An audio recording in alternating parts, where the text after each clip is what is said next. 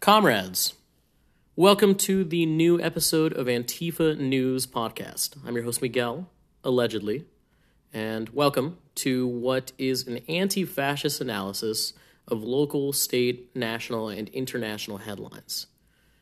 This is a podcast based out of Stechas, the so called capital of Washington state, and so often our stories will revolve around the Thurston County area.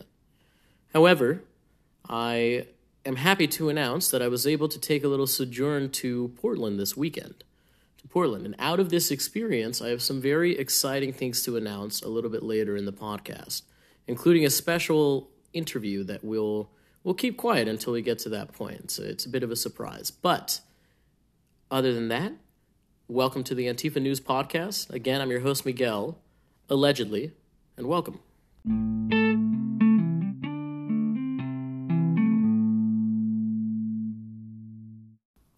Now, for our first story today, I already did a little bit of a preview on my Instagram, as I'm sure people have seen.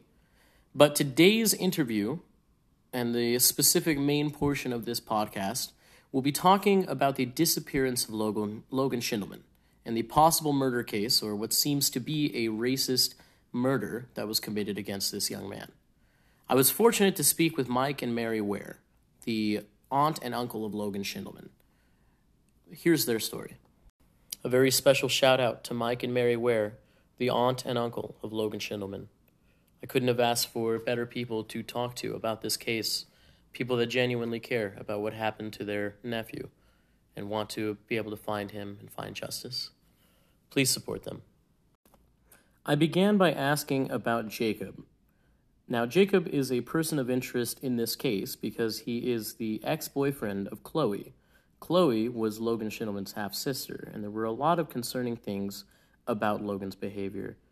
We'll go ahead and let Mike and Mary talk about this.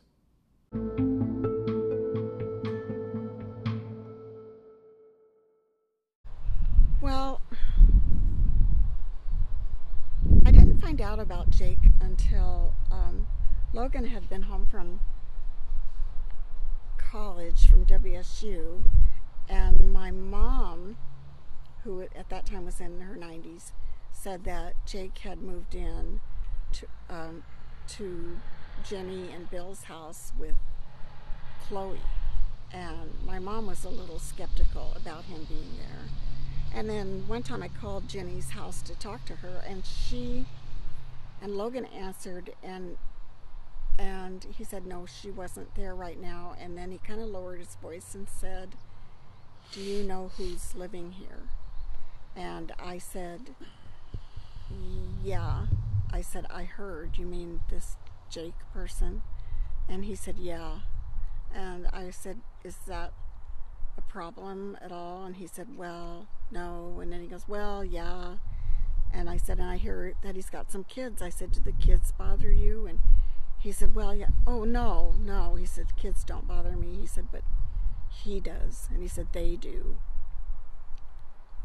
So he kind of ended it. How long ago that. was that before he went missing?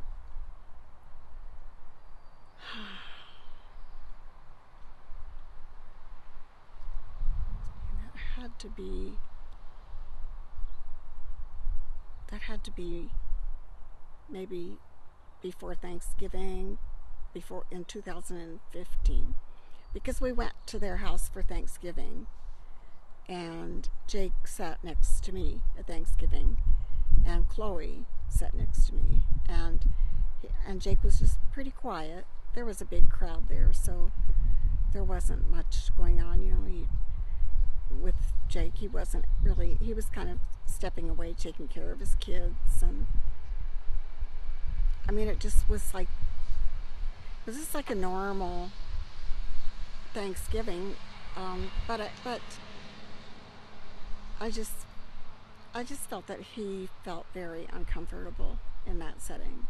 And Logan at that point had come out of his room and he was wearing like a Burger King outfit and everybody was, "Hey Logan, hi, how are you?" and he said, "Fine." And and he said, "I got to get to work." And they said, "You're not staying?" And he said, "No, I got to head to work." And he just went straight to his car and drove off to work.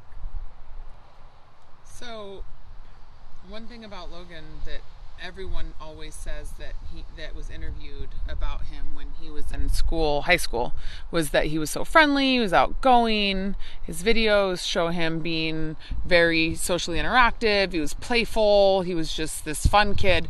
But when he came back from college, he was this person who seemed very different, is what they say. We don't know why. He was just different.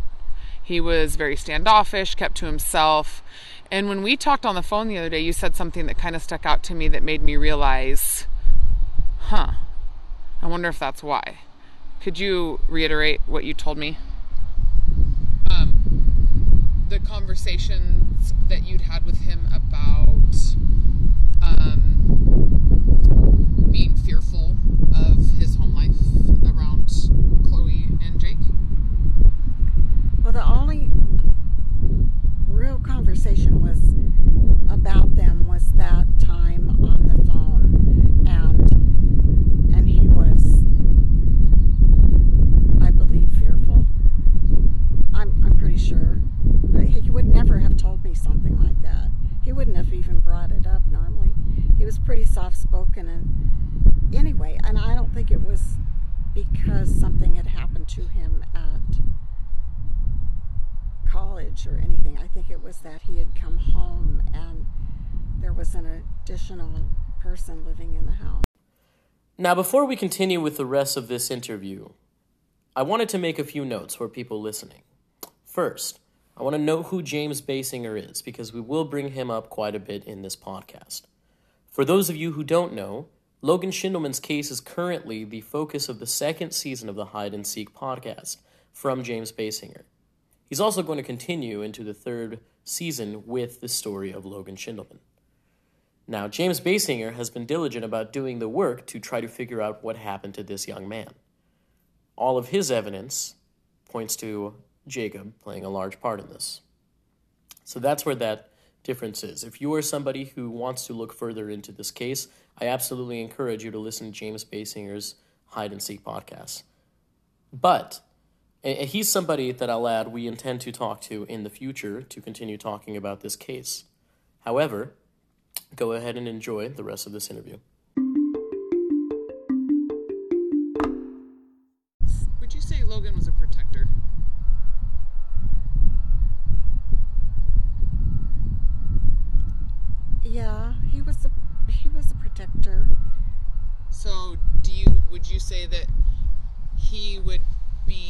Emotionally involved if someone were like invading his grandma's space and he was like, "Hey,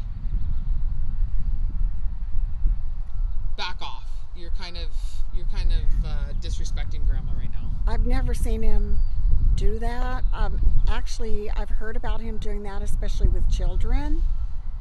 Uh, like at one football game, somebody's child got out on the football field, and Logan happened to see this child and left the game, went over and picked the child up and ran it off the field to its parent. While he was playing? Yes. Wow. While he was playing. So, would you say that because of Jake's children, at any time if Jake was being disrespectful to his kids, do you think he would step in and say something? Yes. I think he was. And there's some place where I heard that. And I don't think it was it, that, that somebody has actually stated that in the podcast. They did say that in the podcast, actually. Yes. Somebody said that, and I can't remember who it was. I can't remember who it was either. It was one. Oh, it was the ex-boyfriend. One of Chloe's ex-boyfriends had mentioned um, that he tended to be protective over the children and didn't like the way he had treated them. You're right. I do remember It- that. now. I do remember that. So, So what's this? Uh, there was another comment that I heard of Jacob's that's a little more concerning. You know, it seems like there's a level of, uh, I mean, just the disrespect towards his kids and with uh, Logan. But um, with that, I also heard a comment about uh, white on black crime. Do you Mm. want to talk about that? That's the first I heard of that as well, and that was from a text that was in the police records that had we'd never heard about before that James James was given the case file. James Basinger was given the case file, and um, in that case file were some actual texts that he got to read. And I believe it was with a girl that Logan was um, dating. He'd met her on the internet. He was trying. He was meeting girls and, on the internet, and and I and I believe that's what he texted her. I think I I had never heard before about any of this until James. Found it. Yeah, I found it.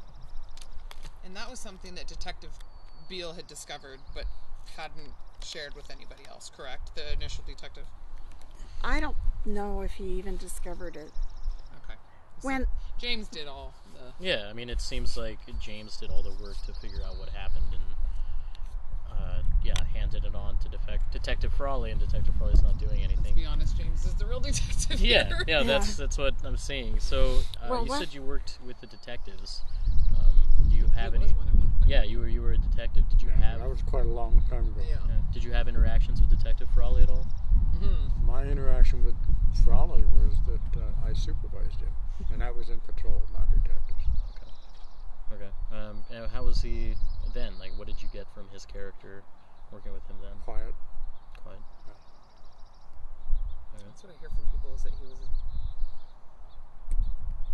that he was just happy-go-lucky and that he's a good person on the outside. But then when you deal with something like this, it's a different story. when uh, Logan first went missing, and Ginny finally made it to the sheriff's office to report him missing because a few days went by, and she actually thought that he was probably staying at his mother's house, and so she didn't immediately call 911 to report him missing. But she when she she ended up going to the sheriff's office and then they basically told her that you know well, people are allowed to go missing adults are allowed to go missing which is kind of sounds like a sounds like what they tell most people mm-hmm. when they first come in because a lot of people do show up. You know they've been at a friend's for week but excuse me it wasn't at all like logan to do that so she went back home, and then I think after another day, she hadn't heard back from the sheriff's office. So she let me know um, because her brother in law was a retired deputy. So we kind of hopped on it. Mike went down to the sheriff's office um, and talked to Detective Beale. At that time, when I talked to D- Detective Beale after that, that same day, I called him and said that I was really concerned that Logan hadn't shown up. Uh, detective Beale said, I am not a regular detective. I am a forensics detective and I just work with computers. And he said, I've never worked a case. And he said, and all I have here on my desk are two lines on a sheet of paper. And I don't, uh, I just don't have time for this. And I, and I just basically said, well, I don't, I don't know what to do about that then because apparently you're assigned. And so he said he, when he had some time, he'd work on it. And it wasn't, I did tell him that Jenny thought that Logan was probably hanging out at his mother's house and didn't want anybody to know because she'd been kind of at odds with his his mom, which is her daughter, for some time. They didn't speak a lot. Um, so I we hung up and then Detective Beale called me back and he said, I just called Logan's mother. She is terribly upset. He is not there, and she's really worried he's not there. And it, it's from there on, I believe. Jen, Jenny then called and told me that she'd heard that they had that the Friday preceding that, like a week before Logan's car had been towed from the freeway, and that is that is we found out. The sheriff's office finally ran his plate and found that his car had been towed off the freeway the previous Friday, which would have been like six days had passed, and nobody, even though the car was registered to Jenny and Bill, they received no call that their car had been towed, and it had been towed by the state patrol, which who then told us it was not their policy to run license plates on abandoned cars on the freeway.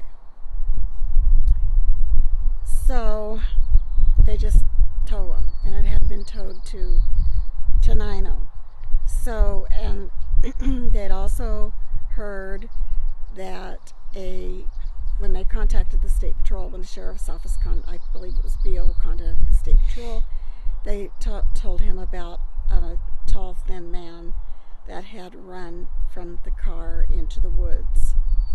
So that sort of set off some bells for us.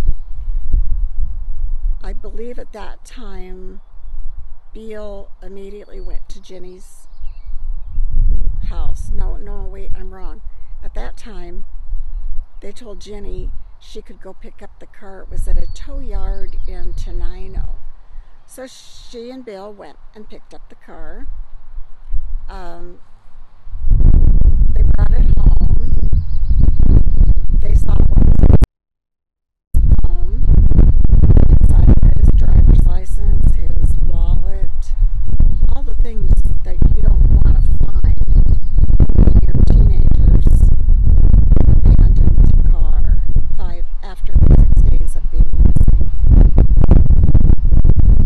So later on, I was progressed.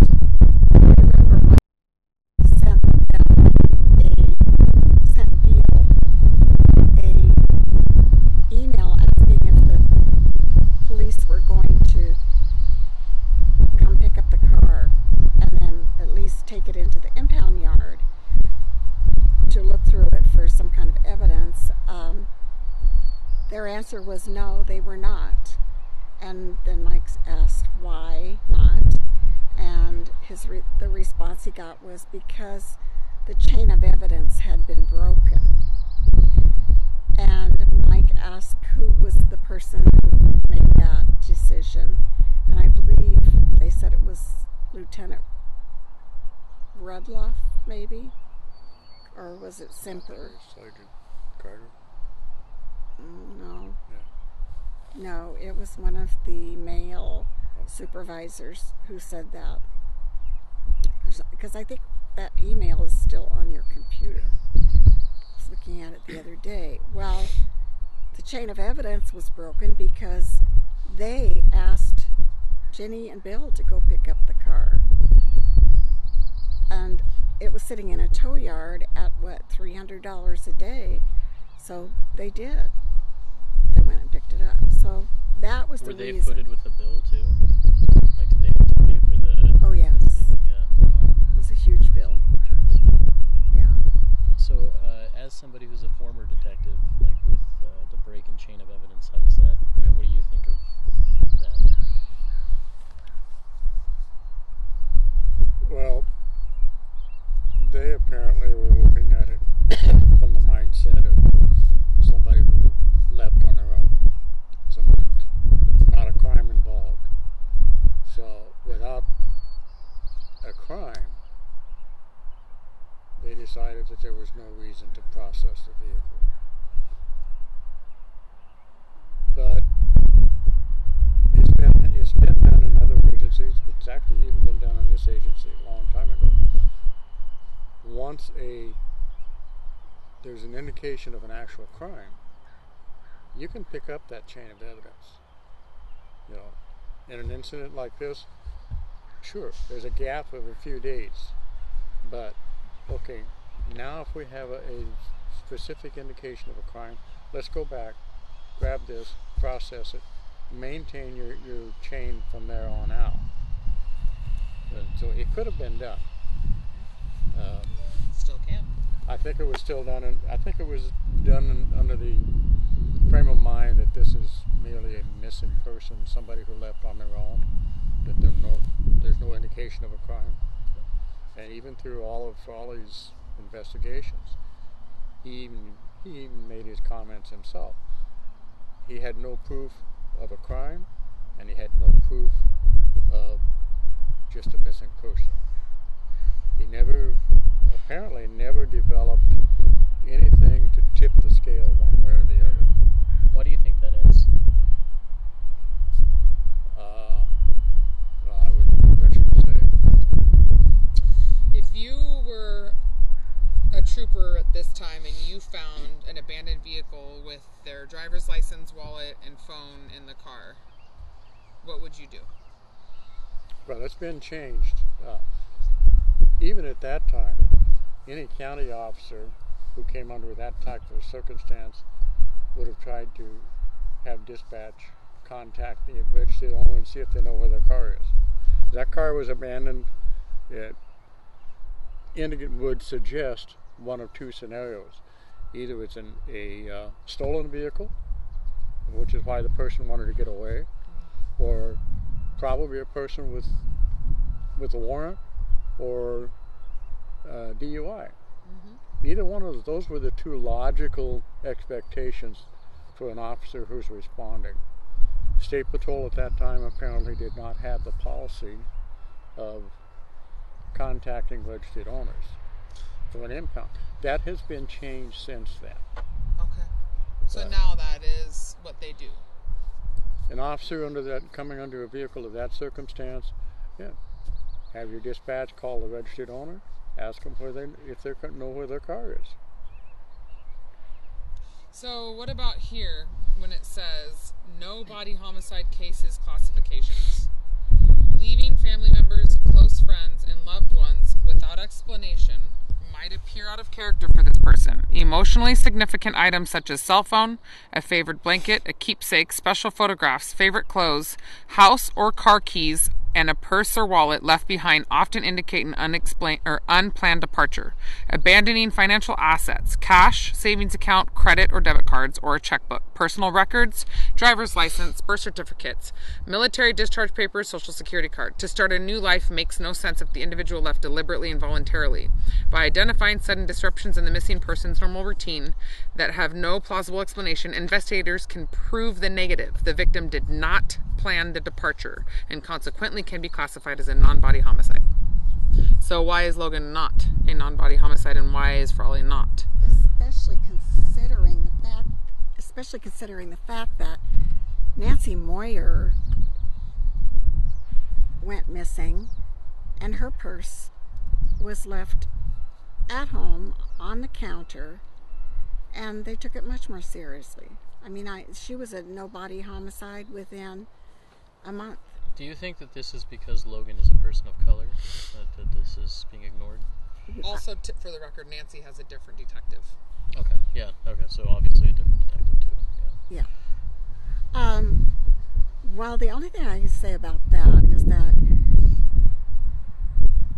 I had a friend who helped me make a flyer for Logan, and Mike and I went and had flyers made. We actually ran into a deputy in Lacey and gave him a flyer.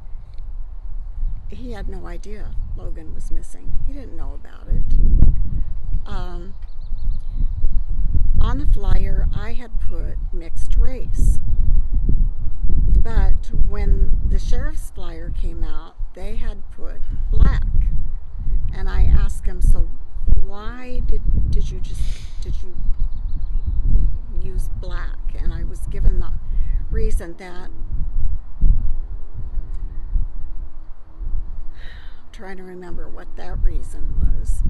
Why they, because because he looked black and he had certain characteristics, and that's just the term that they used.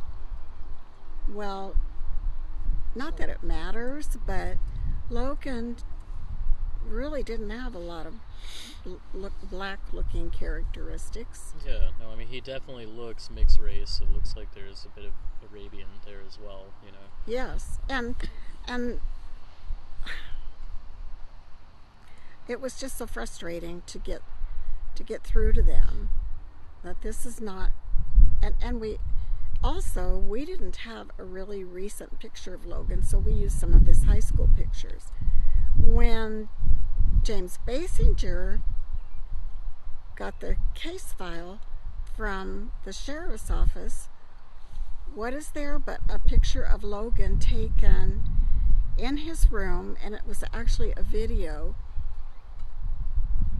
like a week before he went missing, which So showed they weren't even sharing that with you. no, we ne- and and that five years had passed, and they never shared that.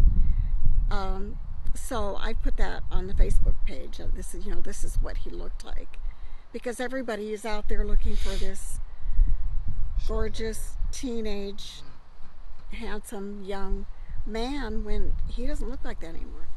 Um, three years ago, I asked for an age appropriate drawing of Logan as what he would look like now. Um, I was told that they'd have to look into it and see how to get that. I called um, one Facebook group about missing people who did those kind of pictures and asked them if they could do one for me for Logan. So, what he would look like at age 22, because at that time,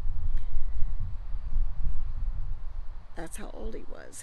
Um, they said they would have to have a request from law enforcement. So, immediately got on the phone, called them, and told them this is what I, I needed. I actually talked to Frawley, and he said, um, I don't know how to get on that. I, I don't know how to do that, but um, I'll I'll look into it and call you back. Well, I've never gotten that call back. Same with no phone call records. Same with no Facebook records. He just can't seem to get them, even though he's the only one that can. Been real frustrating, and we have really been pretty darn loyal. And I defended Frawley many times from people who say he's not doing enough because Mike and I know what it's like in there. It's busy. There's lots of cases, and but it's been real frustrating. Especially when you've got someone giving you everything on a silver platter. Hey, I did all your work for you. All you got to do is a couple more things, I and that's know. just simply call a phone company and get get some more records, so I can get a little further. Yeah. So I mean, do it. What about the uh, the records presented by James Basinger? You know, um, including the uh, the GPS records, pinning people or pinning the car down to Camas and back. Um, yeah. Why is The sheriff's office had that information. They're the ones that came up with it. wow?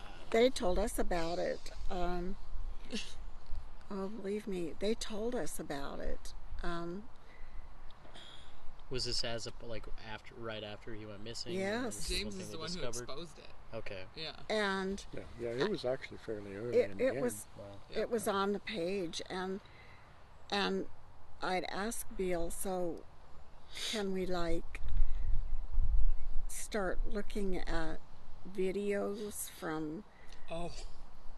And and he said you want me uh, from the some of the stores on the way down or the exits and he said you want me to look up every single video camera He from said. here He said, "Do you expect me yeah Wow. to look Something at the like video that. camerage?" so no they, they footage. didn't they didn't like that idea either so i actually we actually had friends that drove down there and put up flyers wherever they could find place and they they spent a whole day down there doing that. Um, i did one time call the camas police and told them that, that my nephew's been missing for like three months and his car pinged down in that area and he the, the camas policeman was very very concerned and he said hang on and he ran uh, the plate for the car,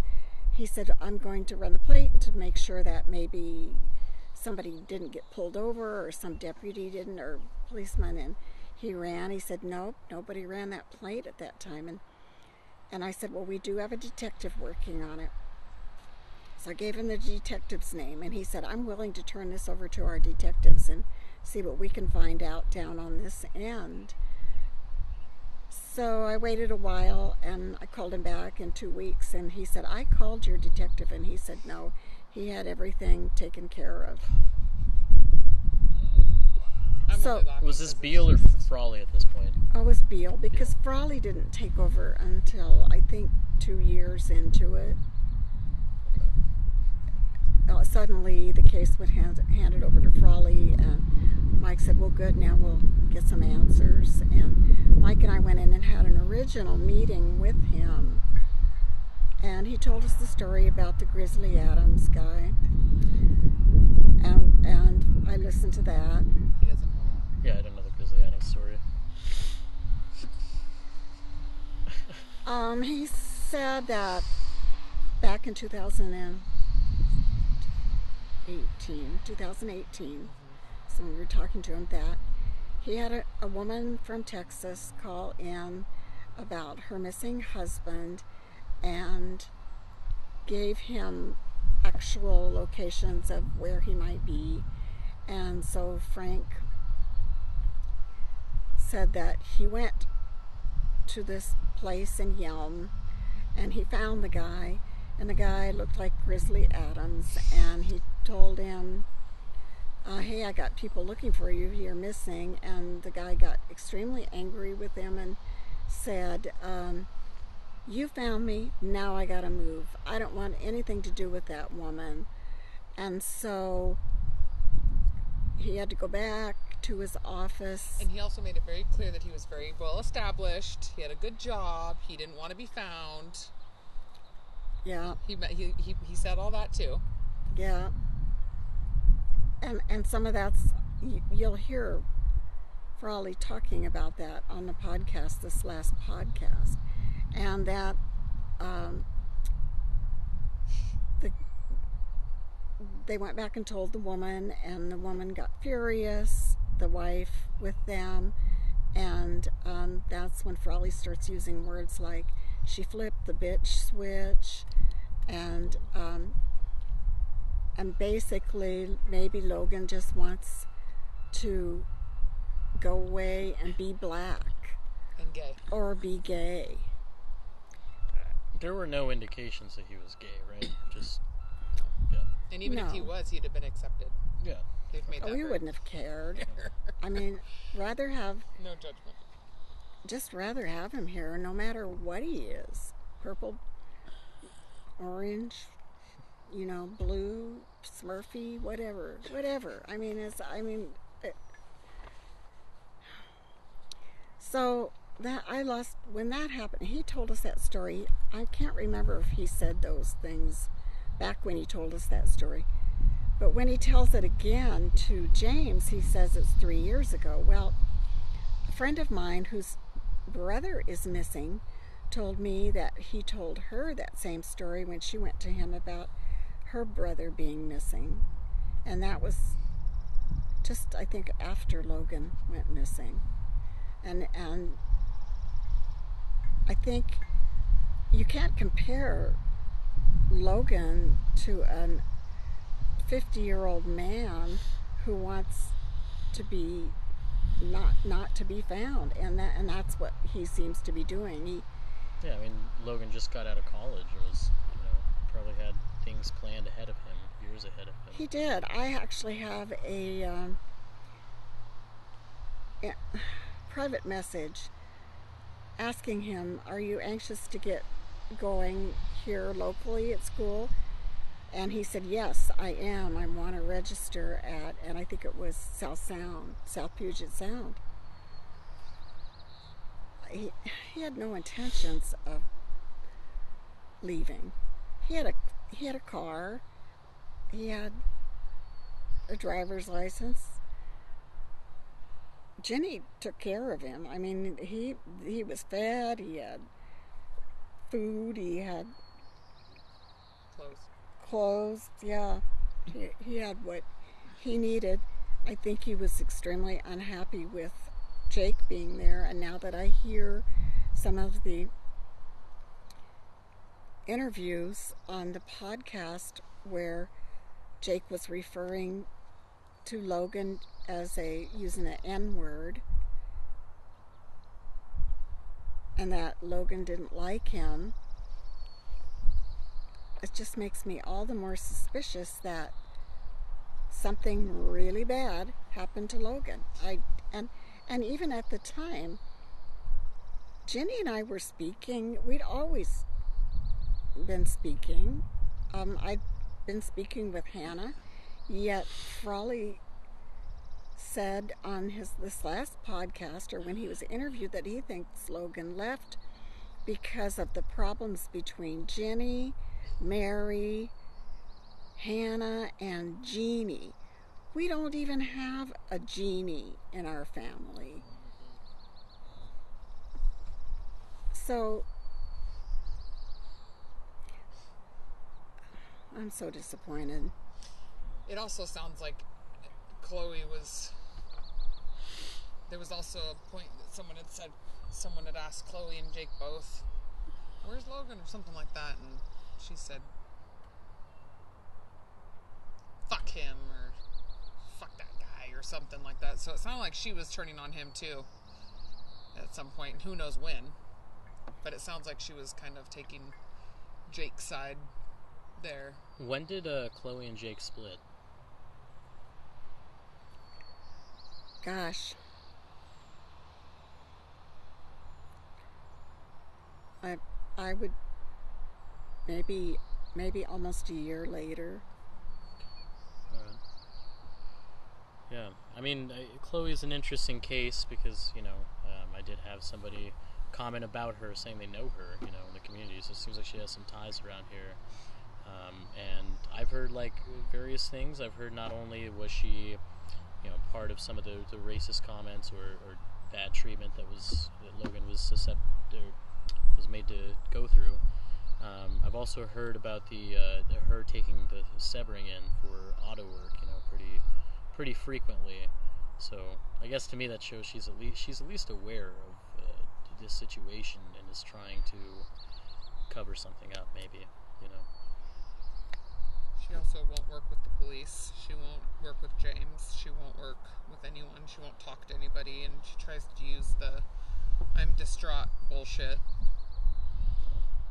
Which, See, I don't I don't talk to police, but I would talk to James. Right. She should at least you talk to the podcaster. There you go. know? Yeah. who's trying to help.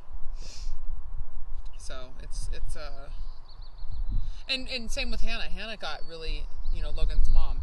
She got really disgusted with the way the police treated her and the way that things went on, and and she was just like, you know what, fuck off. I don't want to deal with you, you know. And I get I get that part, but Chloe has been asked several times. James has, and he even said in the beginning of the podcast, like, I understand if you don't trust me. I understand if you don't get it you, we can speak in private completely off record he makes it very clear we don't you can be anonymous you don't even have to i don't even have to say that i spoke to you directly i just want to know for myself if you're trusted if we can if we can trust you if we can handle you know if, if this is working she won't talk and she'll say she finally spoke through jenny her grandma on the last podcast which was her de-tiering she dir- she said if you want to know anything speak to two other people. And they did. They spoke up. James went and, and interviewed them, and they were like, she basically stabbed them in the back. They were like, well, we thought we were friends, but I guess not. So yeah, I mean the the chain of evidence that I'm hearing is that uh, on the day that Logan goes missing, or the day before, I remember. It's the car's pinged, you know, to to Camas, right? It goes back up to Lacey, you know, drives through the area, and the person who was seen, the the, the tall, skinny person. I mean, that that fit Jacob's description, right? That reminds me. because of the the description that fits that person that went running off was the same person who was seen in the vehicle it was Sarah's testimony. No, it wasn't Sarah. It was um. Uh, let me read that if I can find it. Yeah, it was Julie's. Julie told me I could read it. Let's see where it is. I have it in here somewhere. Well, She, I, she I got a message on a Facebook page that I had started for Logan. We had started a Facebook page because we thought, okay, we'll find him. I mean, he's he's got to be. We'll just start a Here it is. Facebook page, and one of his friends will show up. Mm-hmm. But that didn't happen. But it, but I did get a private message from someone who said, "I'm sorry I didn't call you ahead of time, but I saw that car get on the freeway at I 5 and Tumwater Boulevard because I had just gotten off work. Well, at that time, you know, I responded and told her that would she be willing to talk to a detective, and she said yes. So, what we did was we had hired a retired detective from Thurston County Sheriff's Office, um, Dave Haller, and Dave went over to Julie's apartment and sat and talked with her, and then he contacted us and he said she's very credible. She's very credible, and so we re- highly recommended she call and talk to Beale. She called me after she talked to Detective Beale, and she told him that she had seen the car, and he promptly told her that Logan had never been in that car. He's never driven that car. Jake. Oh, I'm sorry, not Logan, Jake. Jake. Okay, yeah. Hopefully you can edit. Yeah, for sure. Um, that that Jake had never been in that car. He'd never ridden in the car. And then he proceeded to tell her that the family is going in the wrong direction. Um, and she basically said she wasn't there to argue with him. She just wanted to tell him what she saw. And so she called me and told me that's what he said. And I said, Well, can, can you send him an email confirming that's what he said? So she sent him an email saying, You know, I'd like to confirm that you told me, you know, family's going in the wrong direction, Jake. And he did not respond with an email, but he called her.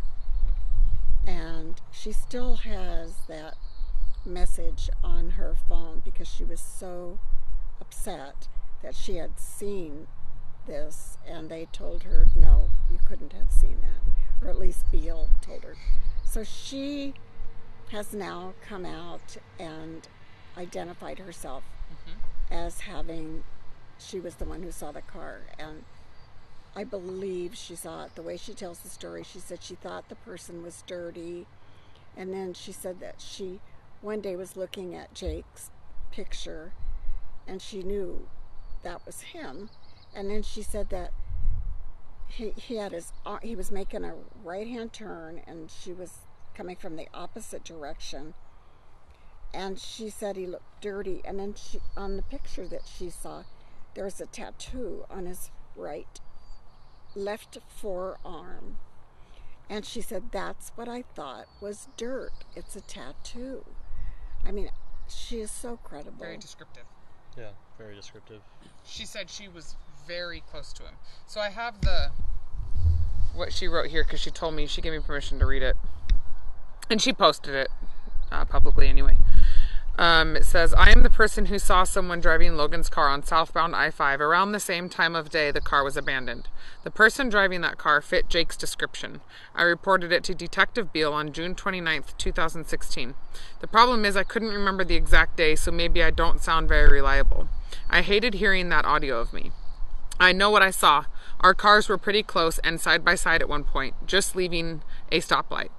I have not discussed this on any public pages, and I know I'm opening myself up to people who may not believe me, but I am so damn frustrated right now after hearing Frawley's attitude. When I spoke to Detective Beale in 2016, I was told, I think the family's going in the wrong direction with this, end quote. He, to- he said he talked it over with his mother, update, the detective's mother, who is a psychiatric nurse, and they decided it looked more like Logan had a psychotic episode. Mind you, this is what he's telling a witness who called in to report seeing someone driving a missing person's car. The way this case has been handled from the beginning is appalling.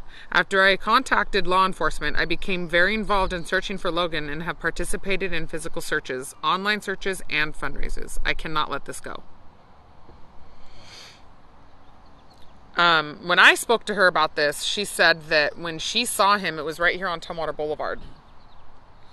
Um, and that the pictures of Jake that came out later sent chills down her spine. That she knows exact that she knows for a fact that it was him. So, do you have a picture of Jacob that you can pull up? Yeah. I would like to. Yeah, I'd like to identify those tattoos if I can. There's um, there's an extent of the conversation. I'm going to show that to you that I've had with. It's hard to. So here's just his face, though. Funny how his. See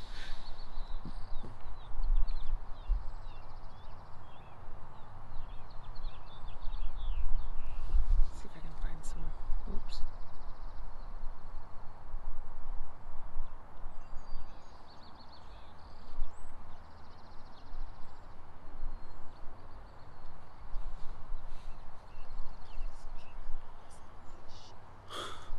So that's that's okay. Wow. So somebody showed up to a place. Uh, what is the uh, Arena Tietzel house in Little Rock? Um, it's a woman. That's her name. Oh, okay. But you can scroll down. Okay. That's her name. She has a Logan poster. Stopped her. Wow. I get these cryptic messages back. That's all I get, and then I don't. You know, it's always no, nothing, Wow. nothing found, no information, no good information. Oh, this. Oh, I didn't realize this was Frank's messages. wow. What's funny is the the people that he's friends with are all known drug addicts and drug dealers. You know, I'm sure you know who that is. This is my uh, cousin's baby's dad, actually, who is currently a drug addict, um, which is kind of ironic. but here are some tattoos. I don't know if you can really. Let's see. So this is what this guy looks like. Yeah, I need to look at those chest tattoos really to see. Yeah, I'll try to find some more. arms are a little. They look like squids, you know. What's funny is, well, the squid that he is. So with that, I mean, the the drug addict comment, um, the people that he affiliates with, I'm uh, I'm a little less inclined to cast people aside for drug use. You know, I understand. No, I- it just explains his. Well, you specifically talked about two of those people involved in, in, in a racist incident, Yeah, um, who who are in that, that cycle of, of those people. So that's the with my experience, with. That's- it's yeah, with my experience with racism and drugs, you're gonna deal with anger and a lot of happiness. Yeah. I mean, well, yes, eh, he grew up in Elma. okay. Yeah. um, he also when you're when you're on drugs you you have happy moments when your endorphins are kicking in and then when you're when you're withdrawing and you're coming down you can get edgy irritable and pissy and when someone's getting on your last nerve and someone finally flips over that last domino i mean i'm not saying he is to blame i'm not saying he isn't but there's a lot of leads that add that way i mean I'm definitely more inclined to say I do believe I do believe Jacob is responsible. Mhm. The evidence points to this. It's oh there's there's jake the- and the chloe right there Texts. You see. Um, Yeah. I have. I feel like there's several people's of interest at this point, but um, he didn't do it alone. Yeah. Do you want to talk about the other incident? Uh, you said five months later to the day. Oh, they're not sure whether or not um, the people that were involved who, with who killed uh, Dakota. Um, yeah, uh, Jonathan and uh, Vincent, they're not sure if they're connected or not. Um, that's something that's kind of uh, speculation at this point. But They're- do you want to talk about this? so five months to the day, Dakota was found dead at the peak, um, Capitol Forest, on a walk, kind of off of a walking trail. Kind of why somebody was walking there is kind of weird to me because we went up there and saw where he was found. Um, but uh, it wasn't far off the street where he was um, shot dead um, and left there um, by a, uh, Jonathan and Vincent, and they ha- they're both in prison right now. They had came from was it Virginia? I don't remember somewhere, Ohio, somewhere over there. Pennsylvania, Ohio. Yeah, they were Maggie's. yeah, they came over there and and from over there. One of them escaped prison. Another one was just on for the ride, leaving his wife. They both came over here. They, from what I understand, were in this little love love affair quarrel. I'm not sure exactly the specifics. Um, they picked up Dakota on the way from California, I think it was, and they drove up here and. Um, it was kind of this i think they ended up doing this um and i could be wrong if i get the specifics wrong. Um, they were doing some like back and forth from um, eastern washington to here with petty freaking marijuana. It was really stupid.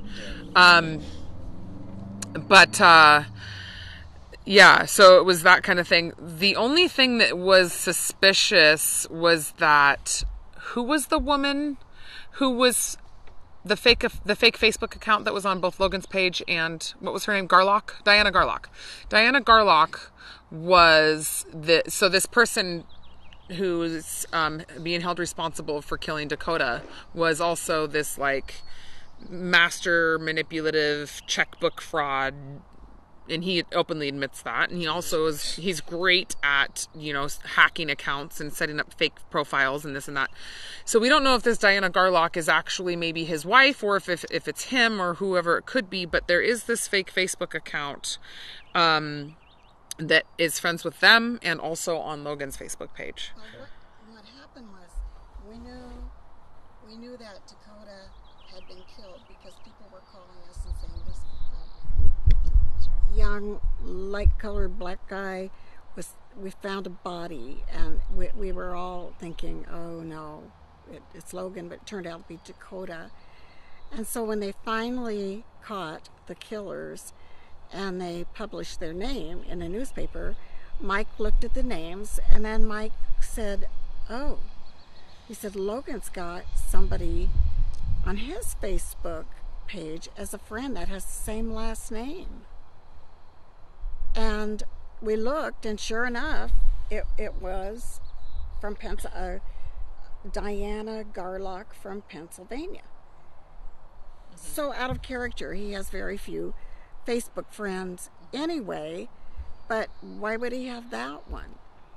Um, so we tried calling the sheriff's office, got some really rude guy at one point. They just dismissed it. They said not connected, not connected. But it was like you'd ask them, look look on Instagram. Well, I don't have Instagram. And I'd say, well, you have you don't have to have Instagram. I mean, you have to you can look at it without even being on it. So so they really didn't get the connection that this was possibly maybe a catfishing um, profile that Logan fell for because they they were getting young guys off dating sites like Tinder and whatnot. So when they did, when James,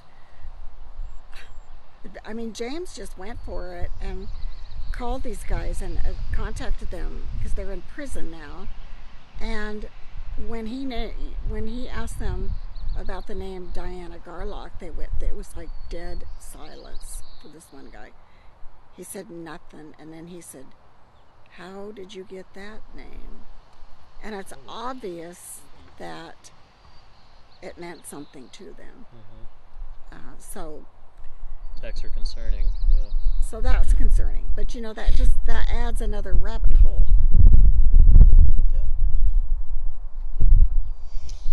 It's it's interesting that that um, is yeah like you said it adds another rabbit hole. And where it could lead to it could be nothing and it could be something. There's this um, weird co- there's this weird connection also where people have seen logan at the same place that jake would frequent and also this other character named griffin um, who i think is a person of interest. Um, and that's my opinion um, who also has a rap sheet of being racist and assaulting a cab driver in, ex- Bellingham. in Bellingham. Um, explaining that um, he just literally just beat him up just for simply being He was wearing a turban. for yeah for wearing a turban. was he And Sikh? and he went to Tumwater High School, and he was one of the people that um, Logan's phone dialed before Logan went missing. Correct. He and he he um is MIA at this point. Um and he was the one who we believe Logan got the half for 75 from, correct? Yeah. Yeah. So um you know means? Yeah, oh, you went through a half for 75. It's like a half gram. Yeah. There was a te- text between the night he went missing. There's a text between him. There's a the night Logan went missing. There's a text between him and Griffin that said half for seventy five. That's so that would uh, I'm thinking like seventy five dollars is probably like a half ounce he's buying. Correct. So Is that what is that? I mean that what weed costs? I don't know. Yeah. uh, yeah that's relative. And that's a small cost, so amount. That's that is a small amount. It's a and very small amount. That's obvious. Uh, the prices have also gone down since it's been legalized. Right. And Yeah. and even then it was 2016. It wasn't that I mean, it wasn't that big of a deal. And from according to all of Logan's friends, and even them, and even Griffin, even these people who've been interviewed, it wasn't uh, Logan's. He never got into dabs. He never got into heavy. I was wondering. It was a like- big amount to buy. on his Y- own. Yeah, That's- it was like a a joint or a blunt here and there. It wasn't like a hardcore heavy just get stoned out of your mind all day long kind of thing that Logan did. It wasn't, you know. It wasn't like he was just ripped all day every day. It was probably something he he would he would probably have an evening smoke to just uh, chill out to try to get to sleep at night and escape reality. I mean, shoot. But Jake was on uh, heroin. Yeah, Jake was on heroin and meth, right? Yeah. Yeah. Yeah, he looked terrible. And so, and some of the Still is. pictures I saw of him, he looked terrible.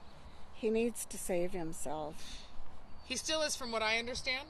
He doesn't have custody of his children anymore, last I heard, because of it. Well, he didn't have custody. Or His- access to them at all. Yeah, access. Yeah, his. And and he actually. It's a public record, so I can talk about it. He actually got into a domestic violence situation with his wife when, or his mother of his his mama, kid's mama, when she was pregnant, and had and already had a baby she was holding, in which he attacked her and kicked her in, in the stomach and tried to strangle her and took took her phone and it was a really violent. Um, I actually have the police report for that, and it- then he suddenly left and ran into the woods, and I had a friend come pick him up. Sound familiar? Oh my god. Yeah. Isn't that creepy? Yeah. That's that's very creepy. You know. and that's and he was in uh, he spent some time in I don't know prison or county jail I'm not sure had to go to rehab and he was making all his appointments until Logan vanished and then he quit he quit going in and then they put out a warrant and they um, picked him up after he and Chloe returned from Las Vegas I believe. Which was right after he went missing. They went to, to Vegas. Yeah. Okay. Wow. Did they uh, at that point? Did they have the Sebring at all, or was that under uh, Jenny's care? Um, The car was always in Jenny's name. yeah, and then it was always in her name, and it was always in her care. Since she went and picked it up, it was Is she still at alive? her place. Yeah. Okay, Yes, she's alive, but her husband Bill, who was very fond of Logan, um, passed away two years ago. yeah. He was he was extremely ill, and he, he seemed to go downhill when Logan. Is that what caused, do you think, like his, his health deterioration? I think it had a lot to do with it. had a lot to do with hers too.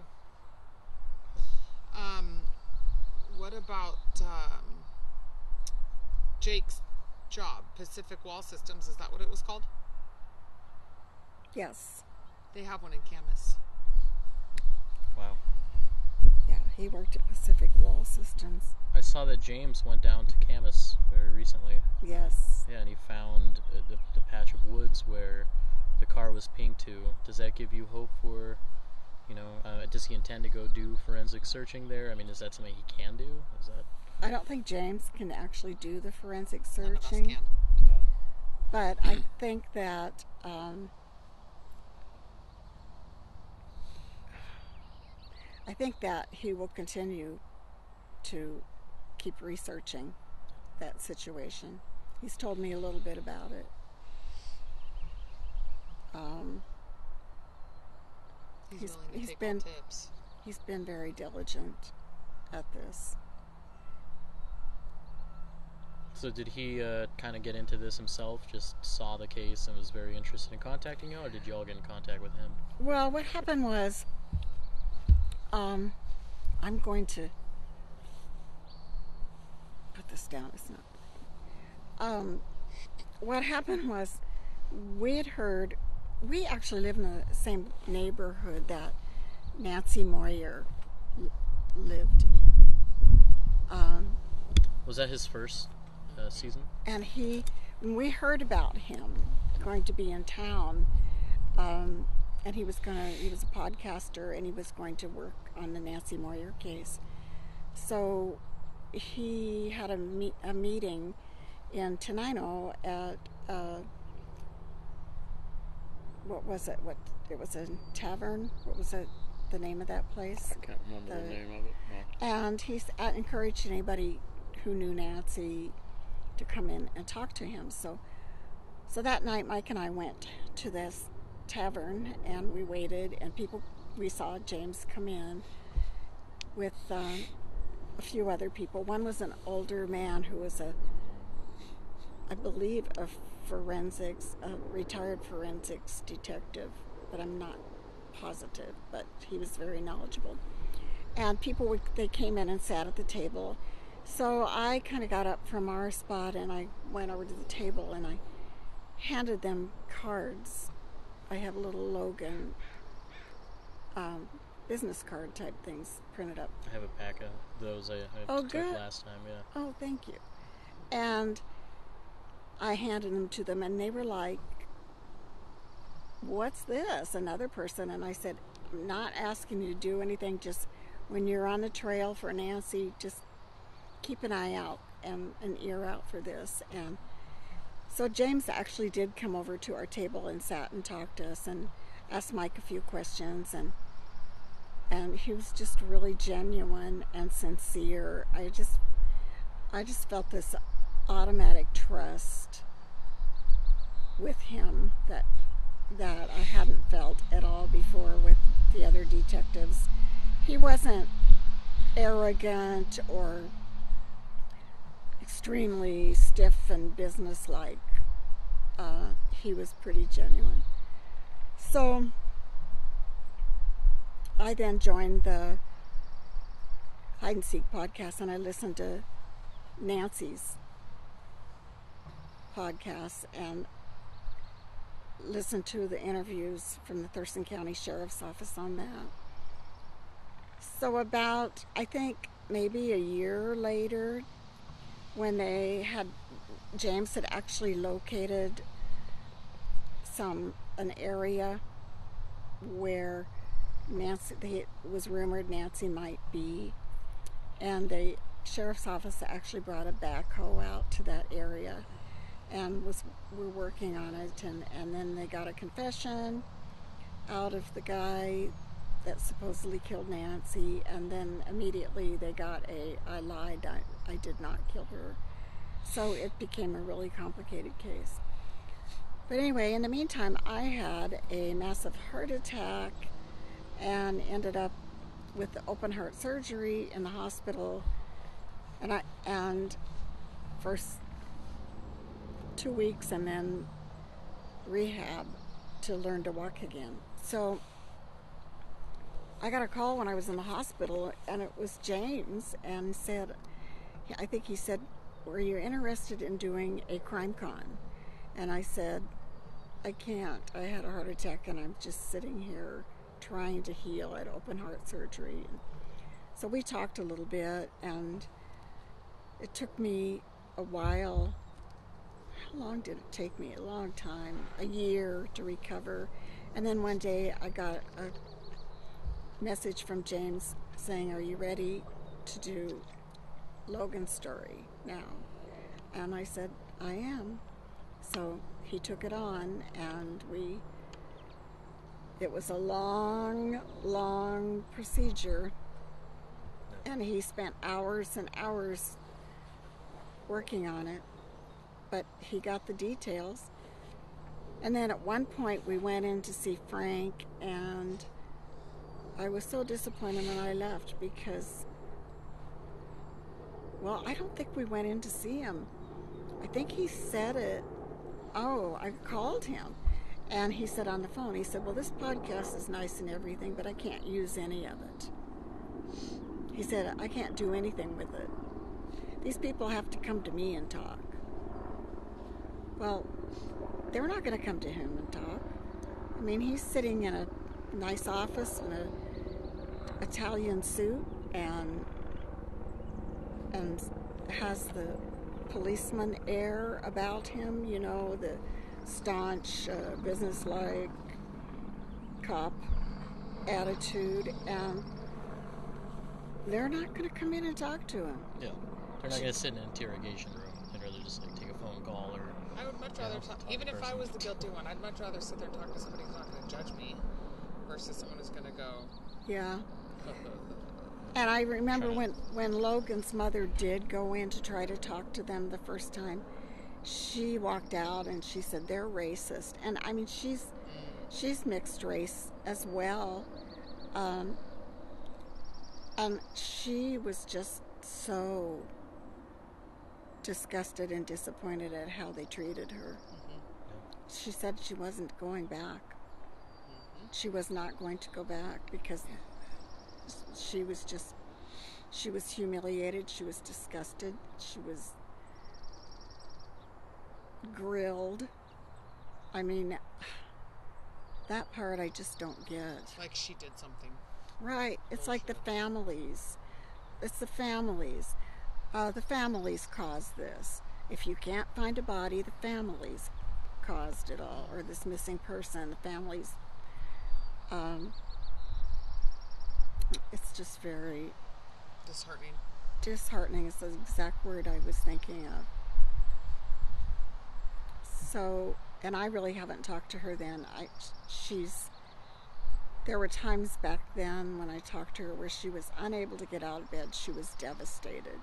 She was afraid that maybe he had eaten something with peanuts in it. She was just, it was her son. I mean, it's her only son. He seemed and like she, a bright kid, too. And she, future. she pretty much just has been a recluse.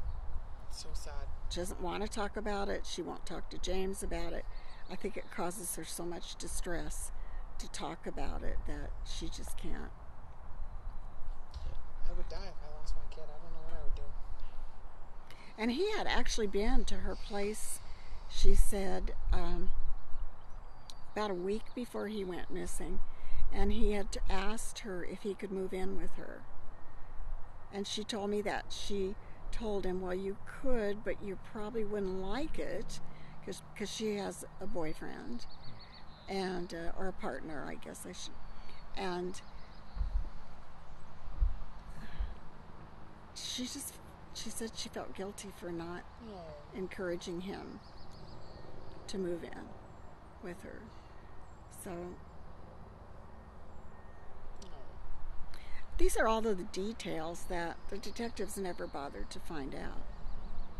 These are all the details that are exactly what is Is important. Is important, yeah, is leading Yes. us to consider who the players' characters are. This is why he doesn't want it to be known. He wants it to look like he left on his own accord because of family bullshit, and it's not the case. James James made that very clear from the jump. He, you know, I think one of the biggest things that Frawley wanted everyone to believe was that he went to his his dad was a fly, uh, could fly airplanes, and he was he pinged his phone pinged at the Olympia airport. Well, they lived right by it yeah. um, and um, in that uh, he he went to go live with his dad in Saudi Arabia. Well, what did James do? Call his dad. Figures out where the hell he's at and gets a hold of him and boom, knocks that theory right out the door. You know, it's like it doesn't take you know a rocket scientist nowadays with Facebook and every other social media aspect to figure out how to get a hold of somebody anywhere in the world. And that ping was Jenny. The ping at the Olympia airport was Jenny logging on to Logan's computer after she found out he was missing to post, Has anybody seen Logan? And that's what that ping was. No, he wasn't at the airport. And another interesting fact too was how many times that um, Detective Frawley wanted to make him look crazy, saying he turned his pictures at the house around, or that he left his TV in the living room and, and he was putting toys out on the ground. Um, to, to he had a manic episode, making people feel like he went like had a psychotic breakdown. And he's trying to. I, I remember when we talked, you were telling me it was a bit about like tied to the weed. Just the fact that he was smoking. Frawley was theorizing that that made him lose it, which shows Frawley is a, a narc who has not smoked a joint in his life. Right, pretty don't- much. I, you know, one of the things that we, that you're reminding me, one of the things when we, when Mike and I went in for the first time to see Beale in this little room, Beale told us that his mother was a psychiatric nurse at the hospital, and that his mother believes that Logan had a psychiatric event and pulled over on the freeway and ran into the woods. And that's what happened. Okay, I'm I'm really glad that your mom's a psychiatric nurse. I'm, I'm sure she's a wonderful person, mm. but why are you not doing the legwork and the research from Logan's family? Who knows him? I mean, even if he him? were to have a psychotic breakdown, why are you not trying to find where he went? Like, if you're Yeah. saying he ran into the woods, why don't you go check the woods? They Go did. They they had I- I a search where they did use the search and rescue to search that area of the woods, and they used um, heat sensitive equipment on a helicopter, I believe, to search that area of the woods, and they couldn't find anything. Mike went over and walked the woods. I don't know how often. I mean, it was like miles that he walked those woods. And by all accounts, Lo- it wasn't Logan No. who ran into the woods. No, The Lo- people who saw this person run was a white man with straight hair. And Logan was mixed race, but he was not he was not my skin color. And the phone records prove that when Logan's car was ditched on the freeway, there were frantic calls from Jake's phone. Yeah, Hmm. there were like eight calls from Jake's phone. They couldn't find Jake's a, phone to Logan, or just just Jake's phone's out? Nope. It's on the it's it's on the it's on the podcast. Yeah. Jake's phone was calling and texting Chloe. Chloe, yeah, okay. The car, I believe, it was reported at three o'clock in the afternoon that it went across the freeway and no driver and hit the median. At that same time, Jake's phone sent out, At 304. yeah, eight Holy fuck. texts. to- Several calls back to back. Like pick me Wow, up. yeah, almost. yeah, like that's that's but that's what we don't know for sure, and that's if we could get the phone records that say what those text messages were, we could find out what they said. But they won't do But that. Frawley won't do it. How long are phone records protected? Seven you know? years. Okay, seven years. have so two you years still have time. Yeah. Two years, And then they're destroyed. and then they're gone. um, So Frawley's But- just waiting it out. you know, in all fairness, Jake Jake was texting Chloe a lot over and over and over again uh, during all hours of the day if if he wasn't with her. But he had told the detectives that he was floating the river that in March. day. March 19th. Well, no, no, no, no, May. Or May, Oh, I'm sorry. yeah. Yeah, May, May he- I'm sorry. Yeah. that he was floating the river in May on that on those two days, Thursday and Friday. Um, yet his timesheet at work shows him at work. Work. Uh, okay. Um, Pacific Wall Systems. Which was also written in. in Camas. Was that was he no, in he Camas worked. or? no. He worked out at uh, the facility here is down on 93rd Avenue. Okay. yeah, but they make walls, and they had delivered walls to Camas. Ah, Crews will, area. the crew will go along with the trusses gotcha. to unload and help get them started. Would they take their own vehicles as well, or is it like? I don't- Jake didn't have a car. They would go and on he work didn't have trucks. He didn't have a driver's license. And I asked Jenny once when she told me she was paying for his phone for him because she felt she felt an obligation to his little boys and his children Of course. that um,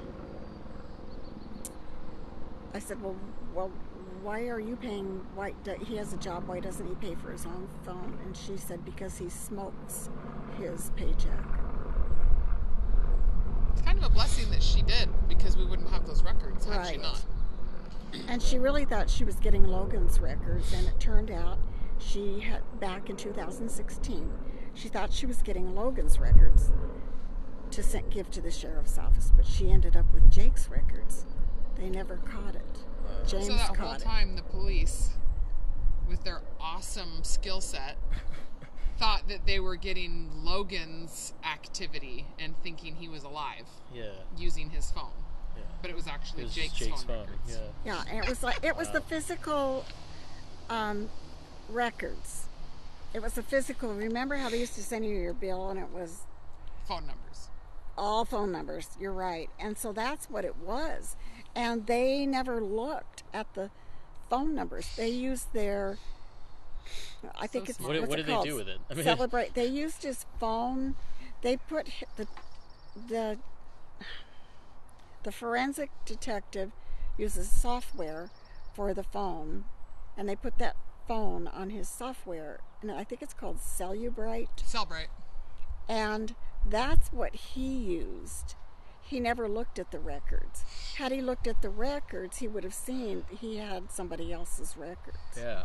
Five years. And there's a very specific person they were calling right Yeah. after Logan disappears, mm. and Jacob is Frantic. frantic. You know, and Right. somebody's seen to go into the woods. It's, and that's and that and the other thing I believe that Beale had told us was that he believed that the last call, looking at the Cellebrite records, the last text sent out from Logan's phone was that mumbo jumbo about this weed is loud, our weed is loud. And he said, and that's the last text he sent. And he said, um, and whatever happened to him happened then. Was that after his phone, that last text? Well, if he had if he had looked at the actual physical phone numbers and records that Jenny sent him, he would have seen that there were calls made after the car was dumped, calls that night, calls the next day, and he and he would have thought, "Oh, wait a minute. Here's more phone calls." And that's what James did because James called me. He said, "I've got these records. when was the last time Logan's phone was used? When did they tell you? I said it was that one night where he sent out the last text. And then whatever happened to him happened. He said, Well, I got calls here from the time the car um, was recovered well into the next day. And I said, and we, and we were just shocked that that had not been discovered. So then it took James a while. He went through a process of how could Logan have made these calls? Because they had his phone. His phone was in the car. And then he even looked further and he ran some of the numbers, you know, reverse directory, and then he realized it was Jake's phone. It was Jake's phone records, which which said a lot because there were people on there he had called. Here's also something that James found very interesting. That's Jake's time card. Um, notice the four circled Yeah. and it scratched out at the bottom. Wow. Also, the person who, the supervisor at the time said it was very, it was, it was very unlikely that anyone wrote in because they had a time stamper. Um, that it was very unlikely that this would happen. Now look at the difference between the E and the A and the T's up here and then down here. Oh yeah, that's in totally different handwriting. Correct. E. Yeah, the E, the A, the T's. The, So it's almost as though someone had written, "Hey, you know, you they whited out the timestamp here, but they had circled he was only in this week for four hours, and that was his the end of his timesheet. They wrote four hours. Yeah. Then they scratched it off, whited it out, and then wrote these in. Who would have done this? Well, they interviewed the girl that Stevie was that her name? His ex coworker Stevie. She was also using too at the time, and they had fired her. Yeah. Um, they interviewed her. James interviewed her on one of the podcasts, and she explained that um, she had, she worked with him at the time, and there were she couldn't give exact answers. You could tell she was a little talky talky. Um, she's also nowhere to be found at this point because James wanted to re-interview her again after he had spoken with the supervisor who has always been there, and after he interviewed him, and he said this is absolutely not normal Yeah. where she said it was. Um, he tried to interview her again, and she's nowhere to be found. Okay. So she's definitely a person of interest. Have to cover up the hours. Yeah. Or at least somebody who wasn't who stepped in as an alibi Yeah. And could have just simply said, "Yeah, I did that, but I don't know why he asked me to." I mean, that's all she had to say. Can the supervisor confirm that he was only in for four weeks, or was he just? Did he just? He said- not the way that He said that he would have never approved this. Um, that that anything that gets adjusted on a time card would have to go through him, and he did not do that. Okay. Yeah. Well. So we have it. So So that I mean, Jacob's not at work. Jacob. and Frawley knows this. yeah, Frawley knows this. Frawley knows he went down to Camas and back, or the car went to Camas and back, and Yeah. he's seen exiting the car. I mean, it's uh, along they- with his his past behavior of abandoning uh, or somebody and running into the woods.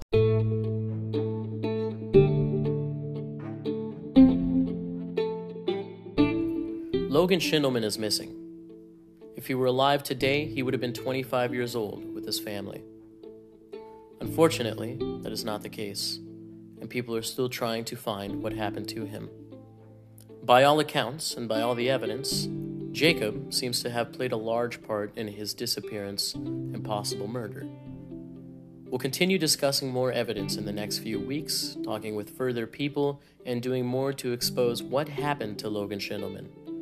Detective Frank Frawley is covering this up. Detective Frank Frawley is a, a danger to his community because he is absolutely aware that there is evidence that leads to Jacob being a large part in this racist murder, and he refuses to act on it. That's the Thurston County Sheriff's Department for you. and we'll continue updating you about their work. Thank you. That's it for the Antifa News Podcast. I'm your host, Miguel, allegedly. And join us next week to keep yourself updated on an anti fascist analysis of our local, state, and national headlines based out of Steh-Chass, the so called capital of Washington State. Thank you.